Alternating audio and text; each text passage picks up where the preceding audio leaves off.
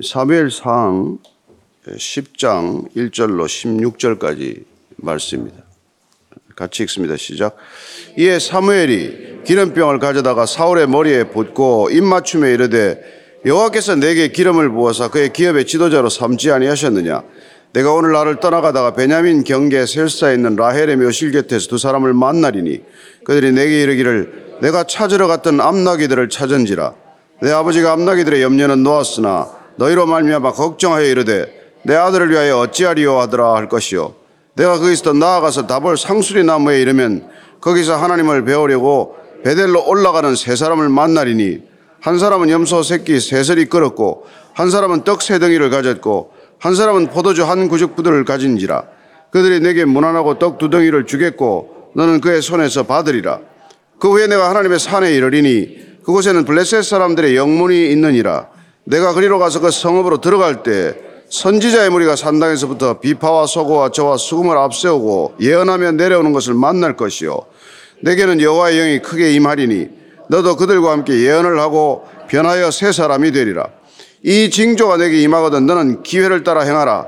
하나님이 너와 함께 하시느니라. 너는 나보다 앞서 길갈로 내려가라. 내가 내게서 내려가서 번제와 화목제를 드리리니 내가 내게 가서 내게 행할 것을 가르칠 때까지 7일 동안 기다리라.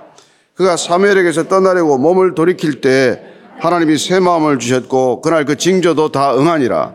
그들이 산에 이를 때 선지자의 무리가 그를 영접하고 하나님의 영이 사울에게 크게 임함으로 그가 그를 중에서 예언을 하니 전에 사울을 알던 모든 사람들이 사울이 선지자들과 함께 예언함을 보고 서로 이르되 기스의 아들에게 무슨 일이 일어났느냐 사울도 선지자들 중에 있느냐 하고 그곳에 어떤 사람은 말하여 이르되 그들의 아버지가 누구냐 한지라.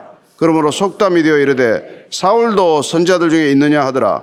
사울이 예언하기를 마치고 산당으로 가니라. 사울의 숙부가 사울과 그의 사환에게 이르되 너희가 어디로 갔더냐? 사울이 이르되 암나기들을 찾다가 찾지 못함으로 사무엘에게 갔었나이다 하니 사울의 숙부가 이르되 청하노니 사무엘이 너에게 이런 말을 내게 말하라 하니라. 사울이 그의 숙부에게 말하되 그가 암나기들을 찾았다고 우리에게 분명히 말하더이다 하고 사무엘이 말하던 나라에 이런 말하지 아니하니라 아멘 10장과 11장은 이제 어떻게 세워지는지를 사울이 왕으로 세워지는 과정을 알려주고 있습니다. 첫째는 이제 기름 부음을 받는 과정이 있고, 그 다음에 이걸 또 제비 뽑기로 확인하는 과정이 있어요. 백성들 전체. 사실 제비 뽑는다는 게 그게 쉬운 일 아니지 않습니까? 거기서 어떻게 하면 이렇게 사울이 뽑히는지를 또 보게 하시고, 그리고 암몬과의 전쟁에서 승리하게 하심으로 그의 왕권이 확립되는 것을 볼 수 있습니다. 먼저 1절입니다. 시작. 이에 사무엘이 기름병을 가져다가 사울의 머리에 붓고 입맞춤에 이르되 여호와께서 내게 기름을 부어서 그의 기업의 지도자로 삼지 아니하셨느냐. 그 당시에 기름을 붓는 건 세 부류가 있다는 건 잘 아실 것입니다. 첫째는 왕에게 부으셨고 그 다음에 제사장, 선지자들에게 기름을 붓는 행위는 하나님의 영이 임하여 충만하게 되는 것을 목적으로 하고 또 상징하는 것이죠. 그래서 기름을 붓는 것입니다. 입 맞추는 건 그 당시에는 경, 이게 뭐랄까요? 그, 이렇게 경외하는 어떤 뭐 존경의 표시이기도 하고 친밀의 표시이기도 하죠. 그렇게 이제 사무엘이 사울에게 기름을 부은 것입니다. 그리고 너는 하나님의 기업의 지도자로 삼지 않았느냐. 끝까지 왕 얘기는 안 하죠. 왕이라는 표현을 안 씁니다. 아직까지. 네가 하나님의 나라의 지도자로 삼지 않았느냐 이렇게 말합니다. 자, 2절, 3절, 4절이에요. 시작. 내가 오늘 나를 떠나가다가 베냐민 경계 셀사에 있는 라헬의 묘실 곁에서 두 사람을 만나리니 그들이 내게 이르기를 내가 찾으러 갔던 암나기들을 찾은지라. 내 아버지가 암나기들의 염려는 놓았으나 너희로 말미암아 걱정하여 이르되 내 아들을 위하여 어찌하리요 하더라 할 것이요. 내가 거기서 더 나아가서 다볼 상수리 나무에 이르면 거기서 하나님을 배우려고 베델로 올라가는 세 사람을 만나리니 한 사람은 염소 새끼 셋을 이끌었고 한 사람은 떡 세 덩이를 가졌고 한 사람은 포도주 한 가죽 부대를 가진지라 그들이 내게 무난하고 떡 두 덩이를 주겠고 너는 그의 손에서 받으리라 기름을 부어서 하나님의 영으로 충만하게 하시는 까닭은 그에게 새로운 삶을 허락하는 것이죠. 성령이 임하게 되면 우리의 생각이 바뀝니다. 생각이 바뀌면 우리의 행동이나 태도가 바뀌는 거예요. 여러분 생각과 행동과 태도가 바뀌면 우리의 성품이나 인격이 바뀌게 되는 것이죠. 그래서 기름 부어서 다른 사람이 되는 것입니다. 예전에 그와는 다른 것이죠. 그래서 우리가 마치 예수님이 우리에게 오셔서 인생의 BC와 AD, 인류의 BC와 AD로 갈라지듯 하나님의 영이 임했는데 뭐 예나 지금이나 변함이 없다. 그런 일이 있을 수 없죠. 하나님께서 그 사람을 찾아오셔서 그에게 기름을 부으셨다. 성령의 사람이 되었다 할 때는 그런 변화가 반드시 일어나게 되어 있다는 것입니다. 근데 그 가장 큰 변화의 특징은 뭐예요? 하나님이 쓰실 수 있는 거룩한 사람, 구별된 사람, 성별된 사람이 되는 거예요. 그래서 우리가 뭐 대단한 것은 뭐, 뭐 능력이 있는 사람이 되기보다도 그 전과는 다른, 예, 세상에 있지만은 세상에 속하지 않은 자로 살게 하시는 하나님의 놀라운 행하심이죠. 그런 일이 일어나게 되면은 그는 세상 속에 있지만은 세상 사람들처럼 생각하고 세상 사람들처럼 행동하고 세상 사람들처럼 그렇게 살 수는 없는 것이죠. 그래서 어떻습니까? 드러나게 되는 것이고 분별하게 되는 것이죠. 저는 여러분들이 하나님의 영으로 충만할 때 그런 구별됨, 분별됨, 드러남이 있게 되기를 바랍니다. 뭘 우리가 하려고 무슨 뭐 억지로 그런 우리 행동을 위선으로 그렇게 포장해서 그런 게 아니에요. 그냥 그렇게 되는 거예요. 예. 여러분들이 뭐 옷 하나 입더라도 좀뭐 구별되기 위해서 옷을 입잖아요.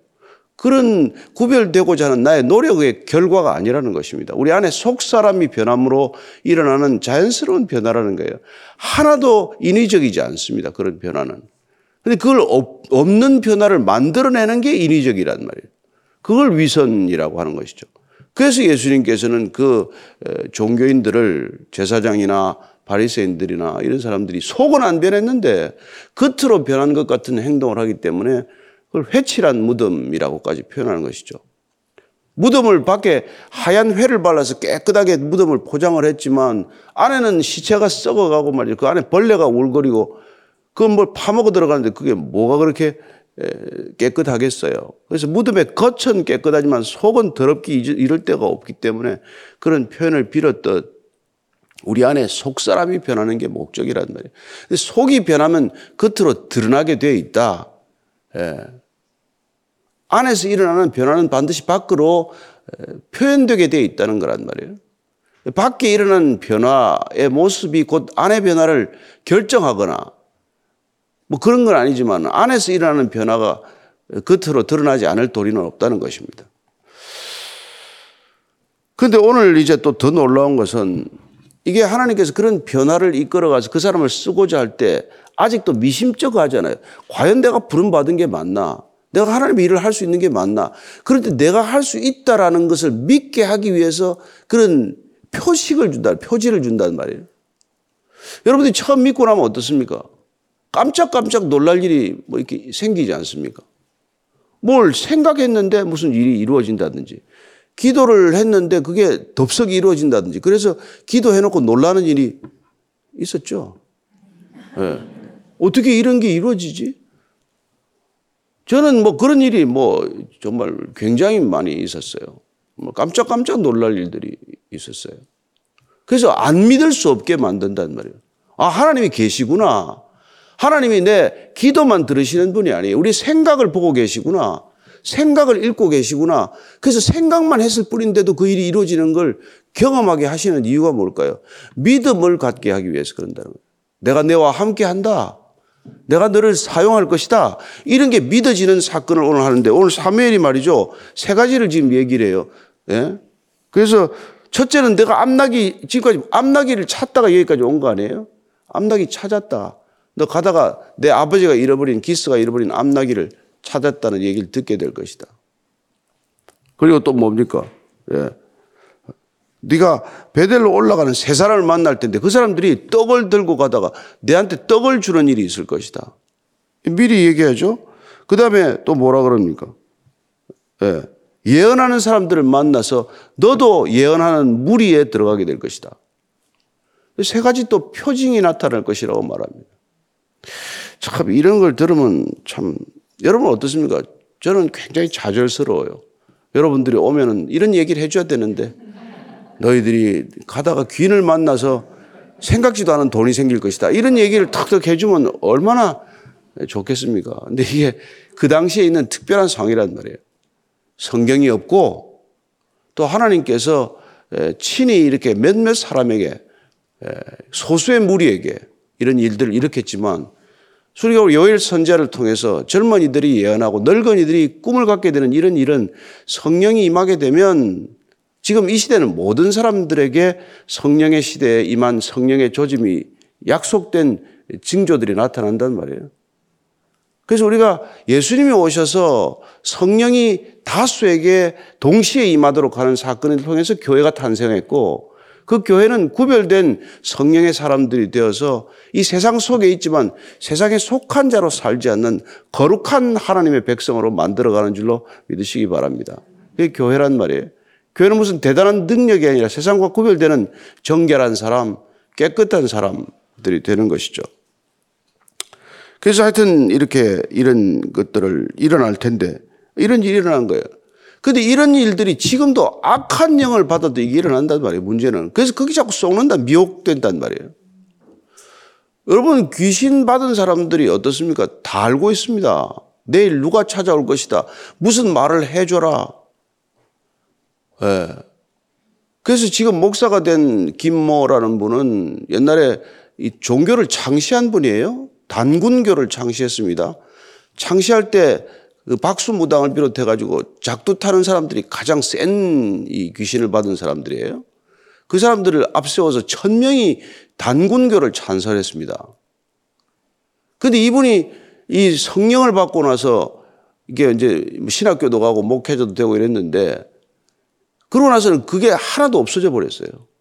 옛날엔 그걸 받으려고 미아리 저기 저 무덤에 가서 50일 동안 금식하고 그, 그 장군 귀신을 받았는데 그때는 뭐 받았을 때는 새벽 1시에 찾아온대. 와서 내가 내일 누가 누가 올 건데 그 사람에게 이렇게 이렇게 말해줘라. 얼마나 놀랬겠어요.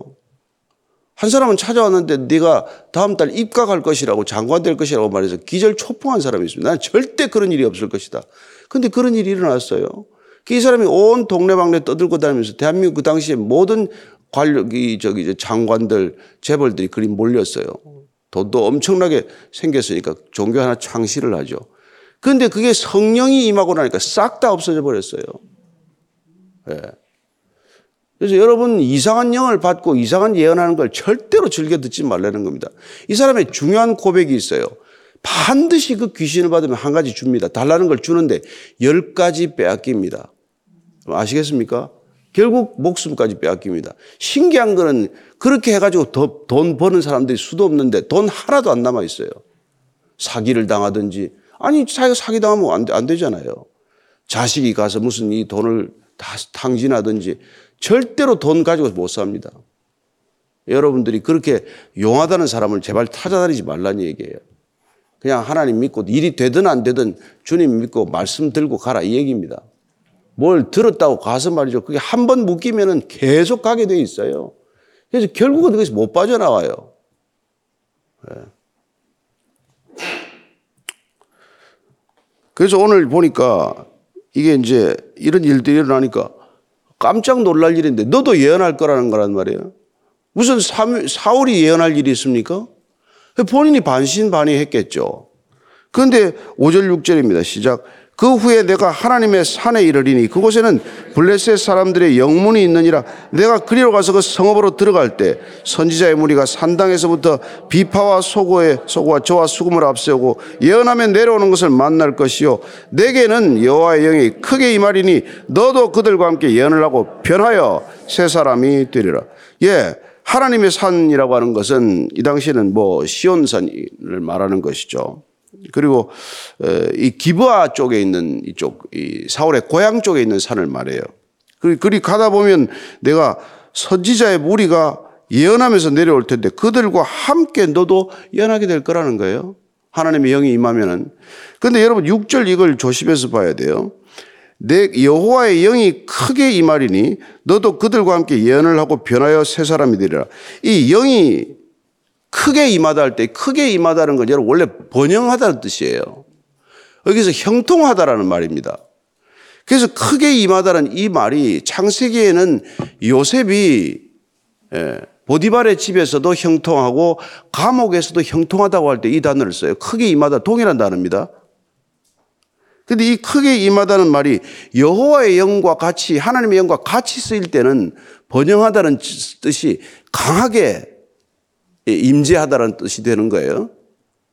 하나님의 영으로 형통하다는 뜻보다는 하나님의 영이 강하게 임했다. 그래서 여러분들이 보면은 이 지금 사사기에 보면은요, 이 단어가 삼손에게만 쓰여요. 그 삼손에게 쓰이는 단어를 한번 찾아볼 텐데 사사기 14장 6절이에요. 시작. 여호와의 영이 삼손에게 강하게 임하니 그가 손에 아무것도 없이 그 사자를 염소 새끼를 찢는 것 같이 찢었으나 그는 자기가 행한 일을 부모에게 알리지 않았더라. 여기는 강하게 임했다고 번역을 해놨죠. 근데 동일한 14장에서 19절은 이렇게 썼습니다. 시작. 여호와의 영이 삼손에게 갑자기 임하심에 삼손이 아스글론에서 내려가서 그곳 사람 30명을 쳐 죽이고 오케이 거기까지 하고 그 다음에 15장으로 넘어가면 또 같이 또 이걸 썼어요. 14, 15장 14절입니다. 삼손이 레이의 이름에 블레셋 사람들이 에게 마주 나가면서 소리 지를 때 여호와의 영이 삼손에게 갑자기 임하심에 갑, 예. 이걸 갑자기 임하다 크게 임하다 이렇게 자꾸 달리 표현하니까 어, 다른 단어가 이렇게 생각할지 모르지만 같은 것, 형통하다는 단어가 여기 이렇게 쓰인 거예요. 그러면 이게 사무엘서는 어떻게 쓰냐 그러면은 사무엘서는 다윗에게도 영이 임했고 이 영이 또한 또한 이 사울에게 임한 영이 또 영이 임할 때도 하나님의 영이 임할 때도 그렇지만 이게 악한 영이 임할 때도 이 독이라는 단어를 써요. 한번 그것도 한번 찾아보겠습니다. 오늘. 그래서 여러분들이 이런 거에 자꾸 이렇게 의심이 없어야 돼요. 예. 자, 다윗에게 임했을 때 어떻게 영했는지 봅시다. 다윗은 16장 10, 20, 13절이에요. 시작. 사무엘이 기름 뿔병을 가져다 그의 형제 중에서 그에게 부었더니 이날 이후로 다윗이 여호와에게 크게 감동되니라. 또 여기 크게 감동되었다고 되어 있죠. 같은 단 한 단어예요. 한 단어. 예. 그걸 크게 감동되었다. 이렇게 썼죠. 그 다음에 그 뒤에 16장 14절에는 사울에게는 이제는 그 영이 떠나가고 악한 영이 이렇게 강하게 임하는 것을 보게 돼요. 그 뒤에 14절에 시작 여호와의 영이 사울에게서 떠나고 여호와께서 부리시는 악령이 그를 번뇌케 하였다 이렇게 되죠. 악한 영이 임합니다. 그래서 그가 악한 영에게 시달리는 것을 어떻게 또 표현하고 하니까 자, 18장 10절이에요. 시작. 그 이튿날 하나님께서 부리시는 악령이 사울에게 힘있게 내리매 그가 집안에서 정신없이 떠들어대므로 다윗이 평일과 같이 손으로 수금을 타는데 그때 사울의 손에 창이 있는지라. 그래가지고 다윗은 성령이 충만한 사람이 되고 사울은 자꾸 실족하더니 악한 영이 갑자기 강하게 임하더니 다윗을 향하여 창을 던지는 그런 정신없는 짓을 한단 말이에요. 미친 짓을 하는 거예요. 여러분 악한 영이 들면은 미친 소리, 미친 짓을 한단 말이에요, 우리가. 그래서 악한 영을 받은 사람들이 그렇게 뭐 남들한테 무슨 뭐 이런 이런 일을 얘기해 주고 돈을 받고 하지만 사는 건 보면 지저분하게 짝이 없어요. 왜 그렇게 사회 환경을 그렇게 더럽게 만들어 놓고 왜 그렇게 음란한지 모른단 말이에요. 그러니까 거기는 얼씬도 하지 할 생각을 아예 하지 마십시오. 저는 여러분들이 그런데 안 갈 줄 믿지만 그래도 정신없는 사람들이 또 가요, 또. 예. 그게 하나님이 가장 싫어하는 일인데 골라가면서 하는 사람이 있어요, 또. 근데 그렇게 임하고 예언을 하고서 변해서 새 사람이 될 것이라고 말합니다. 근데 구약시대 때는 새 사람이 된다는 게 우리가 신약시대 특별히 에베소서에 말해서 성령의 사람이 되어서 새 사람이 되는 것과 다른 거예요. 그래서 여기서는 새 사람이라고 번역하는 게 조금 무리한 번역이고 이걸 다른 영어 성경을 보면 킹 제임스 버전 같은 경우는 이게 another man 이렇게 돼요. 다른 사람. 그 다음에 NIV 같은 건 different person이라고 되어 있어요. 그러니까 new라고 쓰지 않는단 말이에요. 그이 당시에 이 영이 왔지만 그런 완전히 새로운 사람. 사도 바울이 말하는 new creation, 새로운 피조물이라고 할 때 그것과는 개념이 좀 다르죠? 자, 에베소는 뭐라 그래요, 그러면? 에베소서는. 에베소 2장 14절, 15절입니다. 시작. 예. 그는 우리의 화평이신지라 둘로 하나를 만드사 원수된 것을 중간에 막힌 담을 자기 육체로 허시고 자 15절 법조문으로 된 계명의 율법을 폐하셨으니 이는 이 둘로 자기 안에서 한 새 사람을 지어 화평케 하시고 이때는 뉴맨이에요. 새로운 완전히 새로운 사람. 새로운 피조물. 이때는 이게 조금 뭐 조금 이 다르다는 것과는 또 다른 의미라 이 말이죠. 그래서 지금 여기에 여호와의 영이 갑자기 이마들이 강하게 세차게 이마들이 그가 다른 사람이 되었다 이 뜻이라. 그 이전에 사울과는 다른 모습의 사람이 되고 만 거죠. 자, 7절 8절입니다. 시작. 이 징조가 내게 임하거든 너는 기회를 따라 행하라. 예, 하나님이 너와 함께 하시느니라.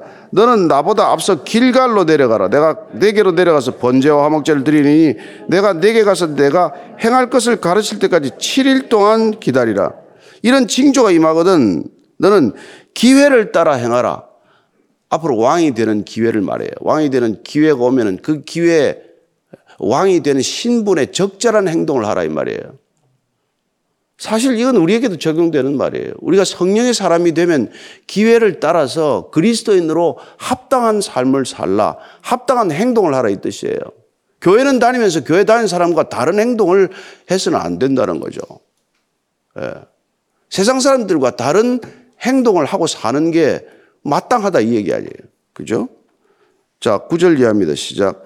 그가 사무엘에게서 떠나려고 몸을 돌이킬 때 하나님이 새 마음을 주셨고 그날 그 징조도 다 응하니라. 그들이 산에 이를 때 선지자의 무리가 그를 영접하고 하나님의 영이 사울에게 크게 임함으로 그가 그들 중에서 예언을 하니 전에 사울을 알던 모든 사람들이 사울이 선지자들과 함께 예언함을 보고 서로 이르되 기스의 아들에게 무슨 일이 일어났느냐? 사울도 선지자들 중에 있느냐? 하고 그곳에 어떤 사람은 말하여 이르되 그들의 아버지가 누구냐 한지라. 그러므로 속담이 되어 이르되 사울도 선지자들 중에 있느냐 하더라. 사울이 예언하기를 마치고 산당으로 가니라 자 보니까 이게 갑자기 사울이 다른 사람이 되었죠 그 동네 사람들이 달라진 것을 알게 되었다 이 말이죠 모를 수가 없죠 저는 여러분들이 교회 다니는 거 사람들이 모를 수 없다고 믿습니다. 예. 근데 되게 모르죠. 예. 예. 그리고 뭐 혼자 속으로는 내가 교회 다니는 것을 저 사람들이 모르게 하라. 그래서 뭐 기도할 때는 젓가락을 떨어뜨다가 잠깐 젓가락 주울 때만 기도하고 뭐 이런 사람도 있다고 그러지 마시고 저는 여러분들의 변화가 자연스럽기를 바랍니다. 예. 그리고 그 변화가 궁금히 여겨지기를 바랍니다. 그리고 그 변화의 이유를 묻는 일이 일어나게 되기를 바랍니다. 그때 여러분들이 일어난 변화를 솔직하게 얘기하면 돼요. 물동이를 버려두고 뛰어 간 사마리아 우물가 여인이 내가 내 과거를 이렇게 다 아는 분을 만났다. 그 너희들도 한번 그분을 한번 만나봐라. 이렇게 얘기한 거랑 마찬가지죠. 아, 그러다가 점집에 가면 안 되겠구나. 내 과거를 다 알아맞힌 사람을 만났는데 한번 가보라고. 요새는 그렇게 하면 안 된다 이 말이죠. 자, 그리고는 이제 사울이 갑자기 이런 짓을 변화를 일으키니까 사람들이 어떻게 사울도 저 무리에 끼어 있느냐? 어떻게 예언하는 무리, 이 선지 학교가 그 당시 또 있었어요. 그래서 선지 학교에 다니던 무리, 인턴, 인턴 선지자들이죠. 이 무리를 만나서 같이 예언하는 대열에 이렇게 들어가게 됩니다. 그래서 사람들이 어디 사울도 저 자리에 있느냐? 예. 어떻게 당신도 교회 다니냐? 이런 소리랑 마찬가지예요. 어쩌다 당신도 교회에 있냐? 이런 거죠. 그리고 사울이 이제 산당으로 가게 됩니다. 그 당시 말씀드렸다시피 산당은 예, 제사 드리는 곳이죠. 아마 감사를 표하러 갔었겠죠. 14절 이하를 읽고 정리합시다. 시작. 사울의 숙부가 그, 사울과 그의 사원에게 이르되 너희가 어디로 갔더냐? 사울이 이르되 암나기들을 찾다가 찾지 못하므로 사무엘에게 갔었나이다 하니 사울의 숙부가 이르되 청하노니 사무엘이 너에게 이런 말을 내게 말하라 하니라. 사울이 그의 숙부에게 말하되 그가 암나기들을 찾았다 우리에게 분명히 말하더이다 하고 사무엘이 말하던 나라에 이런 말하지 아니하니라. 드디어 이제 암나기들 다 찾았다는 얘기를 듣고 집으로 돌아갔더니 숙부가 그에게 너 어디 있다 왔냐? 사무엘을 만나고 왔습니다. 뭐라 그러더냐? 아, 암나기를 찾았다고 얘기하더이다. 그 이상은 얘기하지 않죠? 사울에게 기름 부음을 받았습니다. 저와 여러분들 그 사실을 어떻게 비밀로 하겠어요? 예, 제가 숙부에게만 말씀드렸는데 제가 기름 부음을 받고 왔습니다. 아무에게도 얘기하지 마십시오. 그래서 말이 퍼져나가지 않아요. 그 얘기를 못하게 하는 거란 말이에요. 그러니까 여러분들이나 저나 하나님과의 있었던 일을 비밀로 지켜야 할 일이 있다는 것입니다. 예, 간증 함부로 안 하게 되기를 바랍니다. 여러분, 은밀한 일은 은밀하게 가져가야 돼요. 그렇지 않아요? 가장 사랑하는 사람과 있었던 일을 어디다 다 외고 펴고 얘기를 하겠습니까? 그러니까 하나님과 단 둘이 있었던 비밀을 그 비밀로 지킬 줄 아는 것도 필요하다는 것이죠. 하나님께서 말하라고 할 때는 말하도록 하십니다. 그러나 어떤 비밀은 끝까지 지켜야 할 일이 있단 말이에요. 그러니까 뭐 내가 하나님을 만났다 만났다고 떠들고 있는 것은 안 만났거나 만난 사실을 밝힘으로써 만난 일이 무효가 되거나 그럴 일이 있단 말이에요. 은사를 받는 것도 마찬가지예요. 하나님을 위해 쓰라고 그러는데 자기를 위해 쓰거나 돈 받기 시작하면 그냥 거두, 그날로 거두어 가버려요. 그러니까 거두어 간 것도 모르고 은사가 남아있는 줄로 착각하는 사람도 많습니다. 저는 여러분들이 받은 은사를 소중하게 생각하고 하나님을 위하여 쓰실 수 있게 되길 바랍니다. 그리고 오늘 조용하게 숙부에게는 그냥 나귀 얘기만 하고 끝나는 거예요. 없는 얘기, 있는 얘기 지어내지 않고 있는 얘기 가운데서도 얘기할 만한 것만 얘기하는 그런 절제력이 있는 저와 여러분이 되기를 축복합니다. 오늘 하루도 주님과 함께 동행하고 성령의 사람으로 살아갈 때 여러분 이런 절도, 이런 절제, 이런 분명한 선이 있는 그런 하루가 되기를 축복합니다. 오늘 기도할 때는 오늘도 기도할 게 많죠. 제가 이쪽 그 터키 쪽하고 이렇게 연락을 해보니까 지금 언론에 보도되는 것과는 비교할 수 없이 많은 사, 상자가 났다고 그래요. 적어도 그 숫자보다는 뭐 훨씬 많은 숫자라고 그래요. 뭐 시신을 찾을 길도 없다고 그래서 저희들이 뭐 급히 도울 방안을 찾고 있습니다만 오늘도 그 일을 위해서 기도해 주시고 또 뭐 우크라이나 전쟁은 어떻게 했어요? 곳곳에 여러분 지금 지진과 기근과 난리와 전쟁의 소문이 들리지만 그러나 아직 끝은 아니니라 마지막 주어진 시간을 그들을 위해서 기도하고 우리가 있어야 할 기도의 자리를 찾는 시간 되기를 바랍니다. 조용히 기도하고 각자 기도의 자리로 나가겠습니다. 같이 기도하겠습니다. 하나님 아버지 정말 이런 일들을 겪을 때마다 주님